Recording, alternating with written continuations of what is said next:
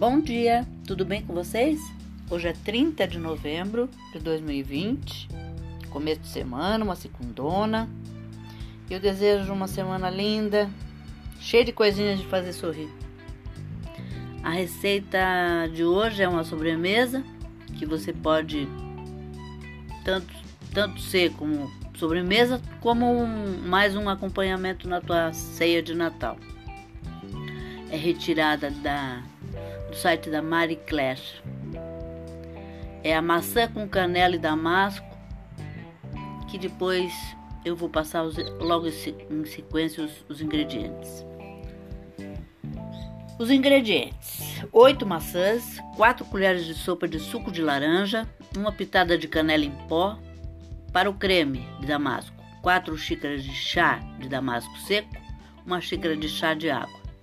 Para a cobertura, 3 claras, 3 colheres de sopa de adoçante em pó próprio para forno e fogão, ou se quiser não não coloca e coloca o açúcar, 3 colheres.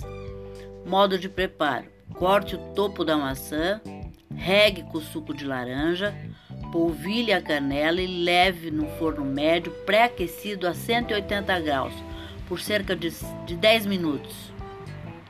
Reserva. Prepare o creme, coloque o damasco com a água em uma panela e leve ao fogo para hidratar os damascos. Passe os damascos no liquidificador e coloque sobre as maçãs assadas.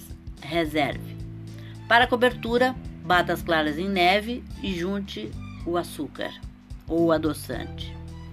Coloque sobre o creme e leve ao forno pré-aquecido a 200 graus por 5 minutos para dourar. Sirva quente ou frio. Olha que legal! E fica bonitinho e é uma receita bem saudável, bem leve. Então é isso. Até amanhã, se Deus quiser.